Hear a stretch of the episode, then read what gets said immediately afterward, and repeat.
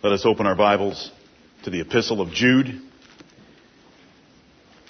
written by the Apostle Judas, brother of James, son of Alphaeus.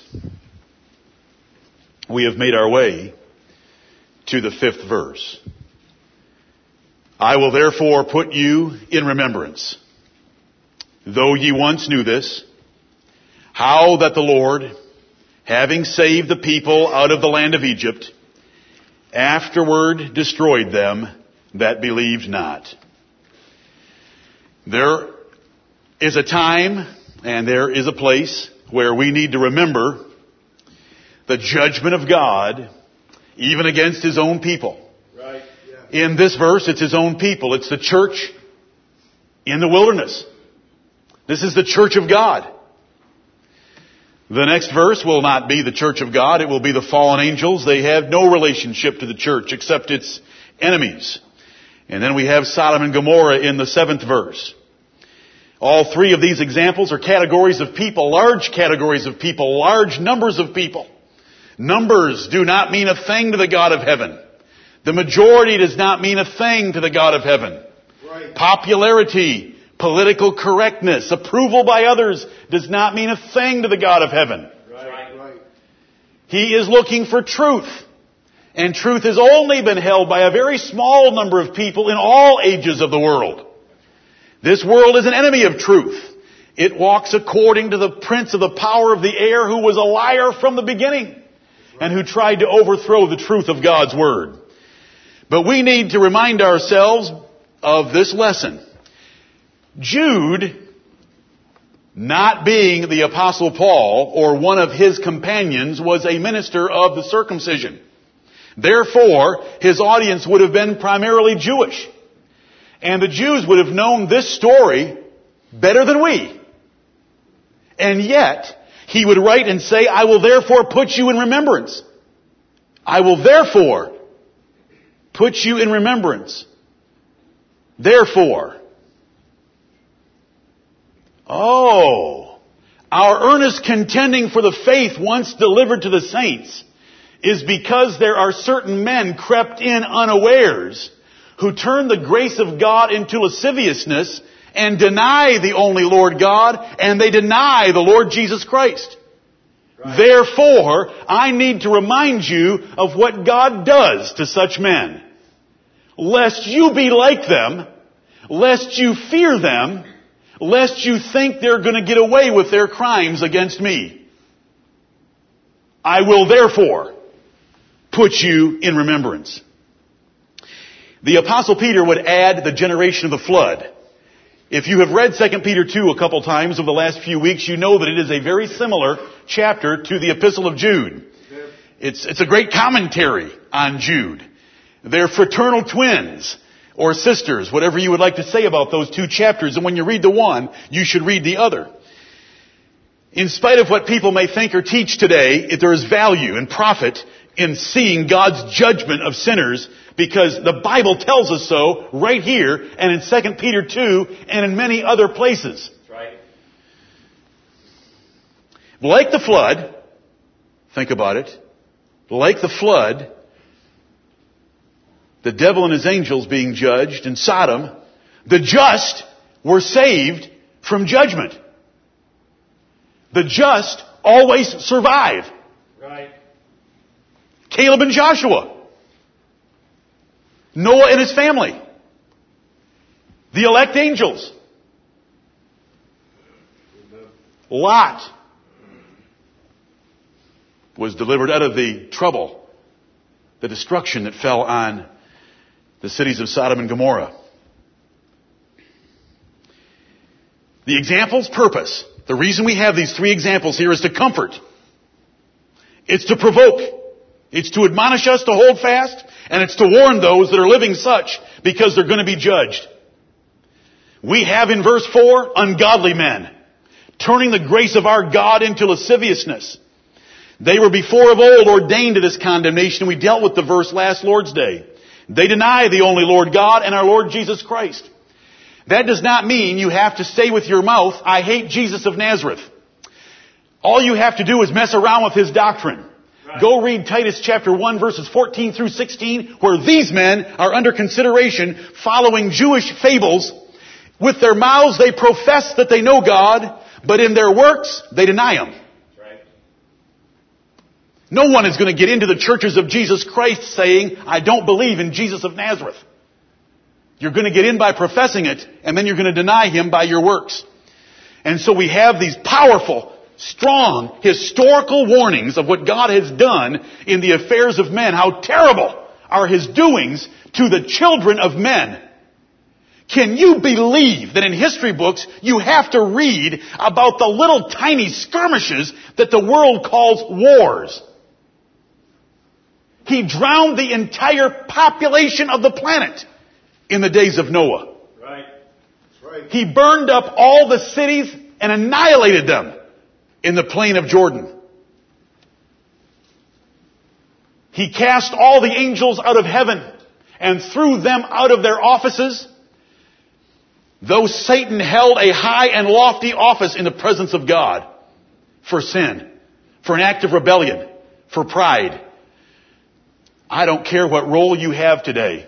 Children, wives, love the role God's given you. Love it. Love it. Right. Do not fight against it. Do not bark against it. Do not complain against God. Do not complain against God for this church. I am sorry you don't have a better pastor, but do not complain about it because God gave you Balaam's ass. Don't complain. Don't fight against anything God has done. He is terrible in his doings to the children of men. Don't you confuse his truth. Don't you question his truth. The Bereans never questioned the truth. Ever. That's Right. right. Do not ever let somebody use Acts 17:11 to question the truth. They received the word, they received it with all readiness of mind. Amen. And they searched the scriptures to see that these things were so. Right. Right. They didn't search the scriptures to try to overthrow what they had heard. That's right. That's right. You'll never be competent enough other than an exception by the grace of God. You don't have enough time. There isn't enough ability. Can you imagine trying to prove the apostle Paul wrong in the Old Testament? Come on. The man had just raised 20 people that were sitting in the first two rows because they wanted to be close to the man that had just saved their lives. He had raised them from the dead. And now he's preaching the Old Testament scriptures and showing their fulfillment in Jesus Christ.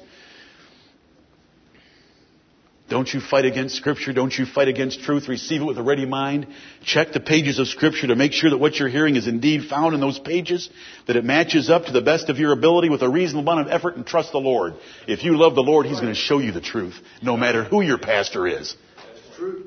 Amen. He's going to bring it to you. You don't have to go digging to find something different than your pastor is teaching you. He's going to show it to you. Look at what he's done for all of us. Aren't we all here because he's done that in a grand scale? I will therefore put you in remembrance, brethren. This is sober. It's very sober. This is politically incorrect to preach a message like this and to have statements like this in the Bible, how that afterward he destroyed them that believed not. I wish Joel Osteen tonight would meet the God of Psalm 66 in the staging area before he comes out on his platform. Right. I wish he would and the Lord would humble him. And he would open the Bible to Psalm 66, then to Jude 1, 5 and 6 and 7. And then he would come out there and he would tell them to stop that twirling globe behind him. And he would tell them, don't you give me a chord on the organ. Give me that microphone and lock the doors and let me cry fire. And then preach verses like this. How that afterward the Lord destroyed them that believe not. Quit pandering to those people about how they can make more money tomorrow on the job and be promoted and have their debts paid off if they'll practice some little positive mental attitude. Preach the word, Joel! Right. If we play with the house of God, ministers are at the top of the list. the judgment is severe. Look at 1 Corinthians chapter 3 with me. 1 Corinthians 3. I will therefore put you in remembrance. Brethren, Jude, Jude says, brethren, I just told you about the certain men that have crept in. You know, some of you know them. I know them. They're there. They're ungodly men. They're turning the grace of God into lasciviousness, but God's going to have the last laugh. God will judge them. God's done it before. He's going to give three categories, and then when we come to verse 11, he's going to give three individual men. It's very personal. He doesn't want you to think that it's just crowds, where you might get lost in a crowd. Listen, if you're lost in a crowd, you're going down because the crowd is always wrong. Right, right. 1 Corinthians 3, verse 11. Other foundation can no man lay than that is laid, which is Jesus Christ. The Lord Jesus Christ. The prophet that Moses would be like Moses, that would destroy from among the people any that did not obey him. There is no other foundation. And may this church always guard our foundation, our headstone. The Lord of this church is Jesus Christ only. Amen. Only. And this is a ministerial text, but it's written to a church. Because he's talking about being laborers together with God in verse 9. He himself, the apostle Paul, was the master builder in verse 10. And he's warning anyone else that would build on his foundation that he had laid. For other foundation can no man lay than that is laid, which is Jesus Christ. It is not Moses. Moses, David, Isaiah, any of those Old Testament prophets didn't have a clue about New Testament worship. They didn't have a clue. Peter tells us that in 1 Peter 1, 10 through 12. Right, right. That the prophets of the Old Testament did not know what or what manner of time when they prophesied of the glory of, Christ, of Jesus Christ's death and the glory that should follow. They didn't know what was coming and they didn't know when it was coming. They just wrote what God told them to. They didn't have a clue about New Testament worship. We humble ourselves to the New Testament and the New Testament is the Lord Jesus Christ. Every choice we make should exalt the Lord Jesus Christ because there isn't a thing found in scripture that would ever detract from the Lord Jesus Christ. Nothing. Other foundation can no man lay than that is laid, which is Jesus Christ. Now if any man build upon this foundation gold, silver, precious stones, wood, hay, stubble, every man's work shall be made manifest, for the day shall declare it, because it shall be revealed by fire, and the fire shall try every man's work of what sort it is. If any man's work abide, which he hath built thereupon, he shall receive a reward. If any man's work shall be burned, he shall suffer loss. But he himself shall be saved, yet so as by fire. What a terrible way to succeed. Know ye not that ye are the temple of God, and if the Spirit of God dwelleth in you? If any man defile the temple of God, him shall God destroy, for the temple of God is holy, which temple ye are. Let no man deceive himself. If any man among you seemeth to be wise in this world, let him become a fool, that he may be wise. This is a ministerial warning of building anything upon the foundation of the Lord Jesus Christ. If you build gold, silver, and precious stones, the good things, the jewels of God's Word, good. If you build wood, hay, or stubble, carnal Christianity, and all the positive mental attitude garbage that they preach today in the name of the gospel, it's going to be burned up. God will destroy the man. And the church is going to be lost because they had a pastor that led them down the primrose path of turning the grace of God into lasciviousness. Back to Jude. I will put, I will therefore put you in remembrance of what God will do. I want you to know that this is New Testament doctrine as well as Old Testament doctrine. Do not think that our God is different. That's why I wanted you to see 1 Corinthians chapter 3.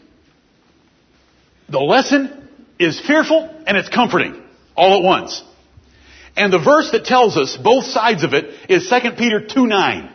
In the midst of this same discourse, or the same lesson that Peter gives, here's how he puts it in 2 Peter 2 9. The Lord knoweth how to deliver the godly out of temptation, and to reserve the unjust unto the day of judgment to be punished. They're both in there. The Lord knoweth how to deliver, and the Lord knoweth how to reserve. He can save and He can judge and He will do both. The just will be delivered. The unjust are going to be judged and punished. And it's every man's choice and it's every woman's choice in this hour. You say, well, nothing's happened to me yet. That's why it hasn't happened to see if you would say something so arrogant and presumptuous. He says, I keep silent sometimes so that you'll think I'm altogether such a one as yourself. Right. Psalm 50. But consider this, you that forget God, lest I come and tear you in pieces. Psalm 50. Right, right. This is the warning we have. And when we have enemies of the truth, God will take care of them. And if we become an enemy of the truth, God will take care of us. And if we fight against the role God's given us and we reject His promises and they're not good enough to keep us motivated to live a holy Christian life, then God will punish us. And rightfully so. He's our Father in heaven. And so we have this lesson about a whole generation that was destroyed. There's profit in remembering this. The apostle Peter said, as long as I am in this tabernacle, I will not cease to stir up your pure minds by way of remembrance. Your pure mind, he said, even if you're established in the present truth, I'm still gonna do it. And so is Jude doing it. Jude's doing it to an audience that had known this story since they were children. And yet he says, I will therefore put you in remembrance. That this is how serious it is to fight for truth. This is how serious it is. Amen. He destroyed the people of God after he brought them out of the land of Egypt. In Psalm 9:16 it says, "The Lord is known by the judgment he executeth." You know, we like to sing songs about how great thou art. When through the woods and forest glades I wander, how great thou art. The Lord is known by the judgment which he, ex- which he executeth. Higgaion, Selah. Meditate on it. Pause and consider. The Lord is known by the judgment which he executeth. That's why we have Jude 1-5. Even Paul in the New Testament said, knowing therefore the terror of the Lord, we persuade men. Who in here this morning is not in love with the Lord God of heaven and in love with what God has set you as your set of circumstances right now in your life? Who in here wants to chafe against the truth of God's Word? Who wants to chafe that you wish you were out in one of these fancy, newfangled, purpose driven, charismatic, seeker sensitive, compromising, apostate churches. Don't do it. The warning is sober and serious. Amen. You know, the Lord saved Israel after 215 years by bringing them out of the land of Egypt with a mighty hand. He pounded Egypt and he pounded Pharaoh and brought them out, took them through the Red Sea. Do you know how long it, how long it took before he had sworn against them in his wrath? Just a few months. Just a few months. He brought them to the edge of Canaan and they wouldn't take the land of promise. He even allowed them to send spies in because they were so timid and babies about it. He told them to go take the land. They said, we'd like to check it out, make sure we go the right way. Go ahead and send your spies. Moses said it's a good idea. Go ahead, send your spies. And they came back and said, it's a, it's a beautiful land, it's a wonderful land. But ten of them said, we can't take it. The cities are walled up to heaven. That's a pretty high wall. The cities are walled, you know, exaggerate stuff, right. throwing out little foolish phrases like that. Their cities weren't walled up to heaven. Their, their, their cities were walled up 20 feet high, 15 feet high, 30 feet high. They're walled up to heaven. There's Anakims there. The men are so big there we felt like grasshoppers in their sight. They thought we were grasshoppers too. We can't do it. And only two men would stand up. Caleb and Joshua. Two of the spies. And said, it is a beautiful land, people. Look what God's already done for us. Let's go take it. What's going to happen to our children if we go in there and the giants get a hold of us? Our poor children. God swore in his wrath, you will never see my land. I will kill every single one of you, and the children that you are so worried about, I will take into my church and into my Canaan, and I will there feed them and nourish them and make them a great nation without you, but you will never witness it. And you will rot and die in the wilderness. Have you read it in Numbers 14 and Deuteronomy chapter 1 to know the lesson well? I will therefore put you in remembrance how, though ye once knew this, how that the Lord having saved the people out of Egypt, afterward destroyed them that believed not. This exhortation is for us to have faith in God and His promises and to hold fast and not move away and to be full of zeal for Him like those two men. Who cares if the whole congregation departs from the truth of God? Don't you ever depart from the truth of God. Right. Right. Such a rarity to, for those two men out of a whole nation. It tells us 600,000 footmen. If they each had a wife, that's 1.2 million. If they each had three kids, we got 3 million people. There's only two. Where are the Joshuas and the Calebs? Other than the one sitting over here. You have great names. Great names. I hope you'll live up to them. I do not want to chase another issue except to do it very quickly. Turn in your Bibles to Deuteronomy chapter 7. Let's do it very quickly. These people were the elect of God. It doesn't matter that you're one of God's elect. He can still destroy you like he did the sinning saints in the church at Corinth. Let's just quickly remind ourselves. We're not going to have the elect of God in the next verse, and we're not going to have the elect of God in the next verse, but we're going to have the elect of God in this verse. And God can destroy His own people. He can destroy His own beloved, chosen elect, the ones that He chastened. And this is chastening. This did not condemn them. This condemned them as far as their practical salvation in the land of Canaan. But it was chastening. I want to show you just a few verses here in the Old Testament, and then we can look at a couple in the New and, and just get, go past the point, because it's not the lesson. The lesson is for us to tremble before this God that He will, He Himself will judge those who trifle with His Word, who do not want to hold fast to the grace of God that was once delivered to the saints. We are not looking for an evolving doctrine or an evolving practice. It's not getting better. Christianity is not better than it was a hundred years ago. It's far worse. Amen. The- As measured by holiness and spiritual fruit, not by decibels. Of course the decibels are louder. Our grandfathers in the faith did not have amplifiers. But loudness doesn't prove a thing. The devil worshippers have always been loud. They wanted to drown out the sound of your baby screaming its last as it was burned in the fire to Molech. Right. Just like an average rock concert today. Blow your brains out with that music. Deuteronomy chapter 7. Deuteronomy chapter 7 verse 6.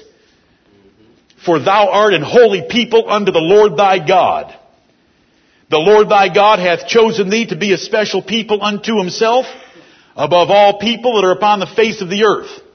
The Lord did not set his love upon you, nor choose you because ye were more in number than any people, for ye were the fewest of all people.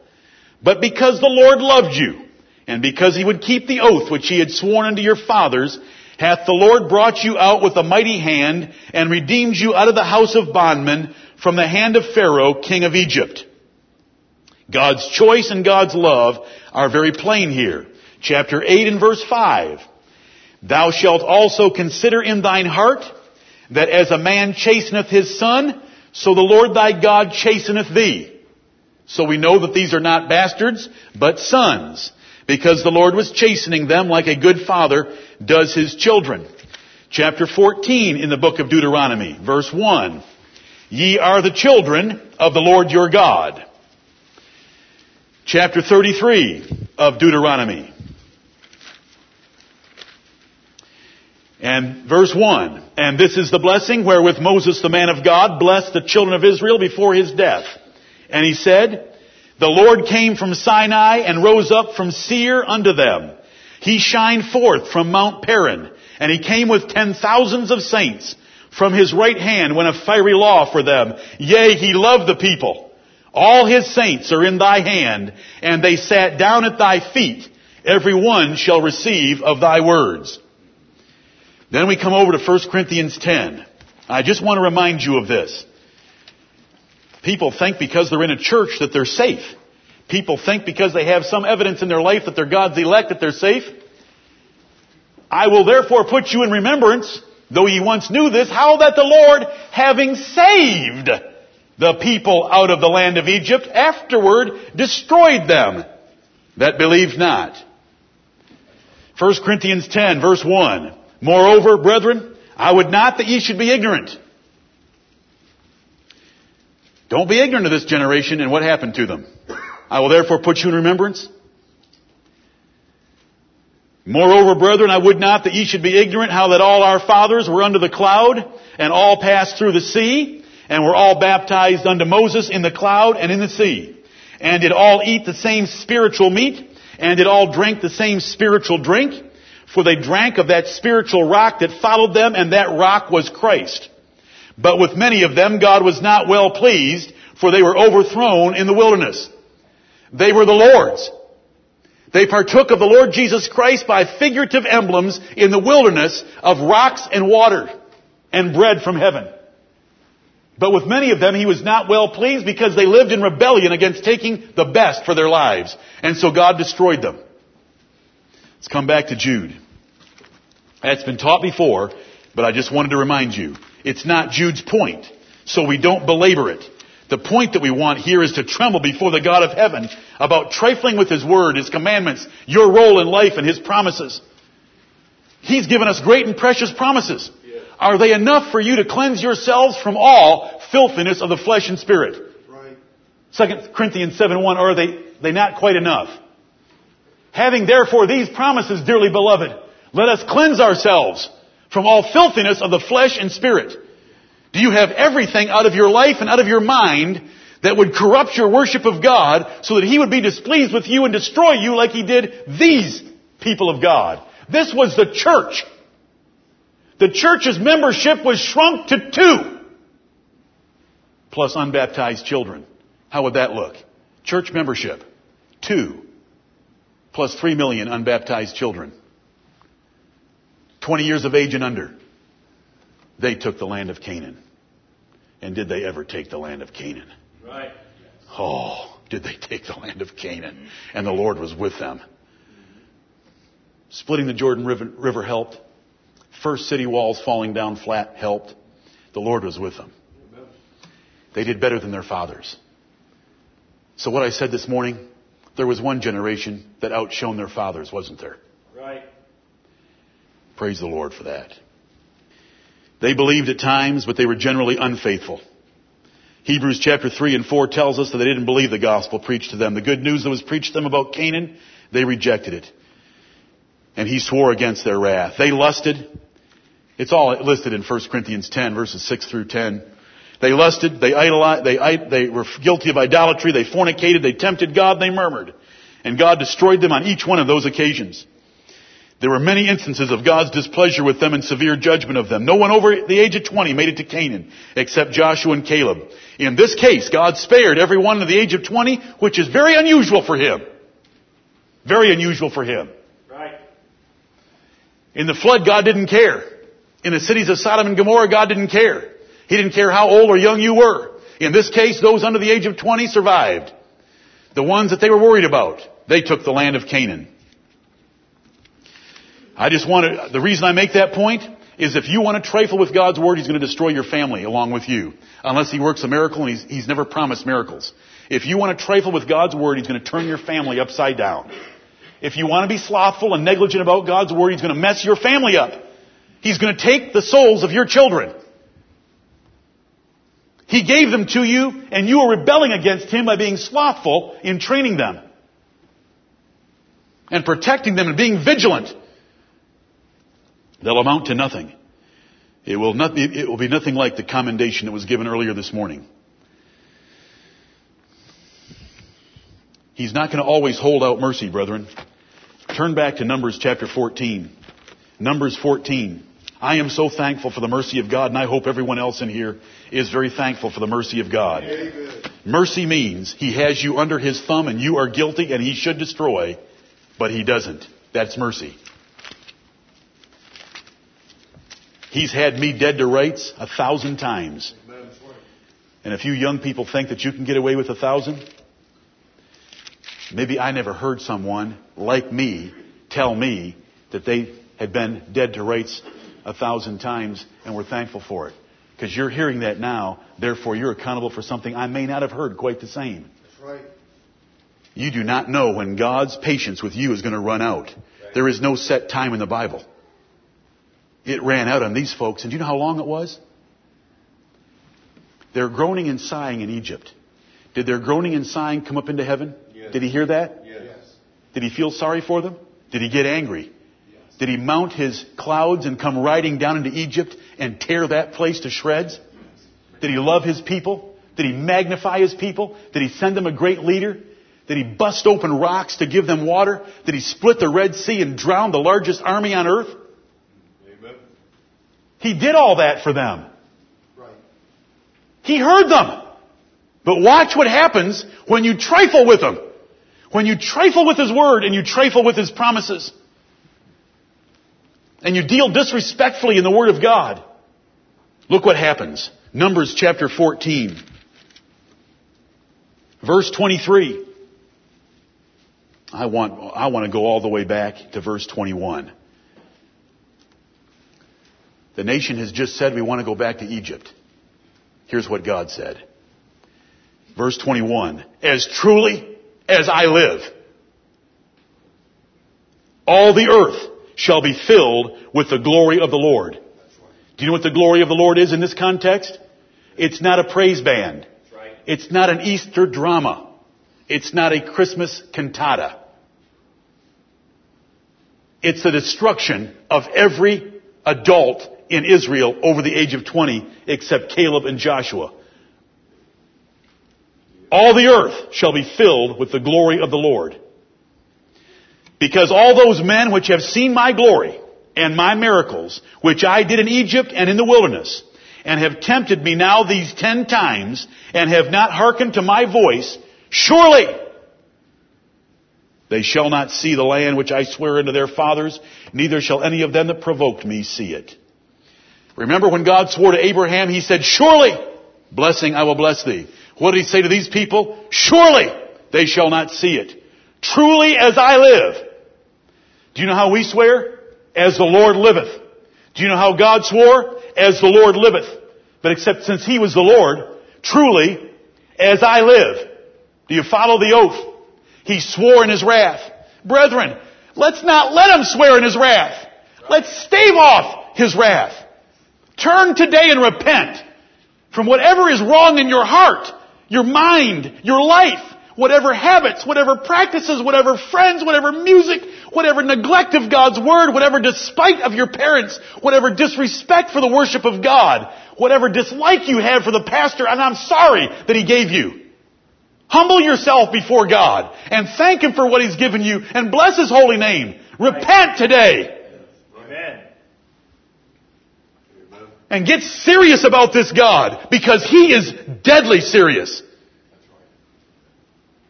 As truly as I live. Do you know how true that is? There is only one being in the universe that can raise his right hand to heaven and swear, I live forever. Amen. Because I am independent of all creator or creature helps. I am that I am. Amen. I live forever. He swore in his wrath. Look at verse 28. Say unto them, Moses, you go tell them, as truly as I live, saith the Lord, as ye have spoken in mine ears, so will I do to you. Verse 30, doubtless ye shall not come into the land. Doubtless. Verse 35, I, the Lord, have said, I will surely do it unto all this evil generation. When you read the Word of God, do you read it as carefully as you should? Do you see the words that I'm pulling out and how powerful they are and how weighty? And when God swears, it's horrible. You cannot undo it. It's too late. Look at verse 40. And they rose up early in the morning and gat them up into the top of the mountain, saying, Lo, we be here, and we will go up unto the place which the Lord hath promised, for we have sinned. We have sinned. We will go up and do what God wants us to do. I want to tell you that there comes a time where God will not hear your prayer of repentance. He will not hear it. He will not accept it. And He will not accept your right action. He will not bless even right action after repentance because He can swear against men as He swore against the church in the Old Testament. Or, worse yet, He takes away your desire and ability to repent and do right action and gives you a dry, barren heart instead. He sends leanness into your soul where you do not have the ambition, desire even to follow God. You're just going through the motions and you're dead. That is worse. At least these people were crying out to God for mercy and saying that they had sinned. But notice, it was not sincere because they were trying to make up for one sin by another. Watch. Moses said in verse 41, Wherefore now do ye transgress the commandment of the Lord, but it shall not prosper. Go not up, for the Lord is not among you, that ye be not smitten before your enemies. For the Amalekites and the Canaanites are there before you, and ye shall fall by the sword. Because ye are turned away from the Lord, therefore the Lord will not be with you. But they presumed to go up unto the hilltop. Nevertheless, the ark of the covenant of the Lord and Moses departed not out of the camp. Then the Amalekites came down, and the Canaanites which dwelt in that hill, and smote them, and discomfited them, even unto Hormah. Turn over to Deuteronomy chapter 1. Let's read the other account. Let's fill ourselves with this event of history. This is history that ought to be taught. This is history that will change lives. There's nothing you can learn in a history book that'll help you. This will change your life if God is merciful and lets these words sink into your soul. That there can come a time where God will take away your desire to pray the prayer, the prayer of repentance, or where God will not hear your prayer of repentance. As He did these. Deuteronomy chapter 1 verse 41. Moses is describing the event later. Then ye answered and said unto me, We have sinned against the Lord. We will go up and fight according to all that the Lord our God commanded us. And when ye had girded on every man his weapons of war, ye were ready to go up into the hill. And the Lord said unto me, Say unto them, Go not up, neither fight, for I am not among you, lest ye be smitten before your enemies. So I spake unto you, and ye would not hear, but rebelled against the commandment of the Lord, and went presumptuously up into the hill. And the Amorites which dwelt in that mountain came out against you, and chased you as bees do, and destroyed you in Seir, even unto Hormah. And ye returned and wept before the Lord. Hear me. Hear the word of the Lord. That's all I meant by that. I have nothing to give you except the words of the Lord. And ye returned and wept before the Lord, but the Lord would not hearken to your voice, nor give ear unto you, so ye abode in Kadesh many days. What is the application? We should tremble at the word of God. We are told in this passage of the little epistle of Jude to earnestly contend for the faith once delivered to the saints. We need to find it. We need to learn it. We need to believe it. We need to teach it. We need to be taught it. We need to defend it. We need to fight for it. We need to hold on to it. We cannot let it slip. We cannot confuse it. We cannot question it. We hold it dear. We do not let it be modified. We do not let it be diluted. We want the pure word of God and nothing less on every point of doctrine and practice. Show us, Lord, that we will not move on any point of doctrine until the Lord God of heaven shows us such overwhelming evidence that it crushes our previous position on that point of doctrine or practice and fits the entire revelation of scripture far more perfectly than our previous. He has done that for us in the past. And we bless and praise His holy name. He is able to bring overwhelming evidence to bear so that we humble ourselves and say we were wrong. And I am not ashamed to get up and attack me as much as anyone else for having ever preached something in error and tell you how we did it. And show you the new way. Some of you are old enough to know about some of those. You can remember some of them. Mm-hmm. Thank you, blessed God. But until then, forget it. Forget it. You can pile up all the evidence you think you have. I'm going to laugh at it. That's the application. Amen. This is a Holy Spirit reminder that we better tremble at the Word of God when He commands us to do something. Amen. And there's commands in the New Testament for how we're supposed to worship Him, and we better tremble before Him, and we want to do it with all our might. We want to do it with all our zeal. We want to do it with all of our commitment because God's told us to do it. This warning is in the New Testament. The examples from the Old, the warnings in the New, because it was going to happen to those false teachers that had crept into the churches that Jude was addressing. We should tremble at the Word of God when He promises to take care of us. When God promises to take care of you in some way, when you get afraid and you start mouthing off that God isn't taking care of you and God isn't blessing you, and you're not just cast down, you're destroyed, you are going to be destroyed. He has done too much already for everyone in the Bible that we can read about, and He's already done too much for you, for you to get fearful and, and, to, and to lose faith just because there's a little bit of adversity in your life. It is one thing to be cast down.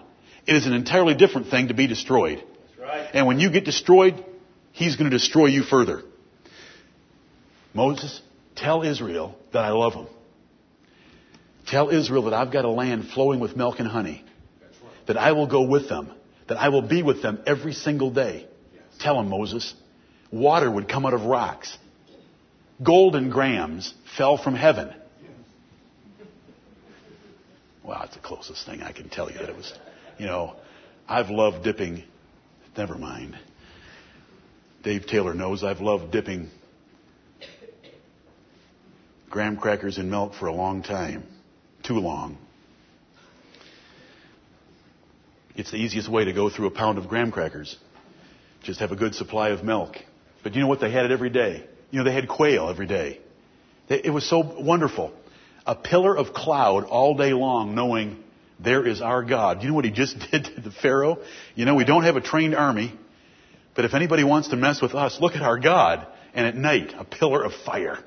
When Moses would go into the tabernacle, the glory of the Lord, when he would come, when he would come down from having met with the Lord, do you remember what he had? He had to put a bag over his head. Right. And I don't mean that in a bad way. He had to put a veil over his face because he was glowing. They couldn't look at him. How wonderful that was. Moses, tell him about this land. It's flowing with milk and honey. I've let seven other nations in there and worked very hard for several hundred years, digging deep wells and planting huge vineyards that are now grown. The vines are huge, Moses. They're huge. The houses are all built. The cities have walls, and the houses are all full of furniture from expensive stores. Go in and take it all. Right. Amen. Do you need any promises from the New Testament or the Old that still apply to you? I will never leave you nor forsake you. Amen. Honor thy father and thy mother, that it may go well with thee. You want to mess with that promise and think that your life can go well for you, not honoring your father and your mother? He will tear you to pieces. Right. You say, I obey my parents. That is not honoring your father and your mother. If you have forgotten the lesson, see me at break time. I will help you honor your father and your mother, and it has nothing to do with obeying them. This is the word of the Lord to us from Jude 1 5. His commands and his promises create the cause for every saint to be a Caleb or a Joshua. Where are the Calebs and the Joshuas in this assembly? David would say, when David happened upon the army of Israel intimidated by the giant Goliath of the Philistines, David said, Is there not a cause? Amen. What are you men sitting around for, you babies? Is there not a cause? What are you, you little whippersnapper? What are you, is there not a cause? Somebody needs to go do it. I'll do it. Where are the Joshuas and where are the Calebs in this assembly? To earnestly contend for the faith and fight for it and to never give it up. It may be in your family. Are you a Joshua and a Caleb? Joshua and Caleb did not bring their brothers into the land of Canaan. They did not bring their fathers into the land of Canaan. They did not bring their uncles into the land of Canaan. They did not bring their brother-in-laws into the land of Canaan. Is there a Joshua and a Caleb in here? God help us. Amen. God help us to be a Joshua and a Caleb. It may be in your marriage. You women, You women had better be as strong as Abigail, as courageous as Jael, like a Hannah, like a Michal, who defied her father to practice the truth. Your husband has no more authority over your faith than President Barack Obama has over mine. And I'll tell you how much that is. None. Amen. You do not follow your husband when truth is at stake. You follow the truth. Where is a Joshua and a Caleb? Where is Mrs. Joshua? And where is Mrs. Caleb? We ought to obey God rather than men. That is so simple. That applies to every sphere of authority there is. There is no difference. Difference. If you want to save your family, woman, if you want to bless your family, then get, then grow a backbone. A spiritually minded backbone that has discretion and understands when and how she ought to remind her husband and then resist her husband if he's doing something wrong in the family. Abigail was a beautiful woman of a good understanding, 1 Samuel 25. And when she heard that he was about to kill David, the Bible tells us very clearly by the Holy Spirit, she did not tell her husband. She gathered some things together and went out and met David and provided for his men so that he would not come and wipe out the men of her household. She is set up as a great example and has an entire chapter written about her. You better live up to that name, young girl. Are you awake? Okay. I know you were. Where's the Joshuas and the Calebs? Lord help us. Are you a Joshua and a Caleb? Are you Mrs. Joshua or Mrs. Caleb?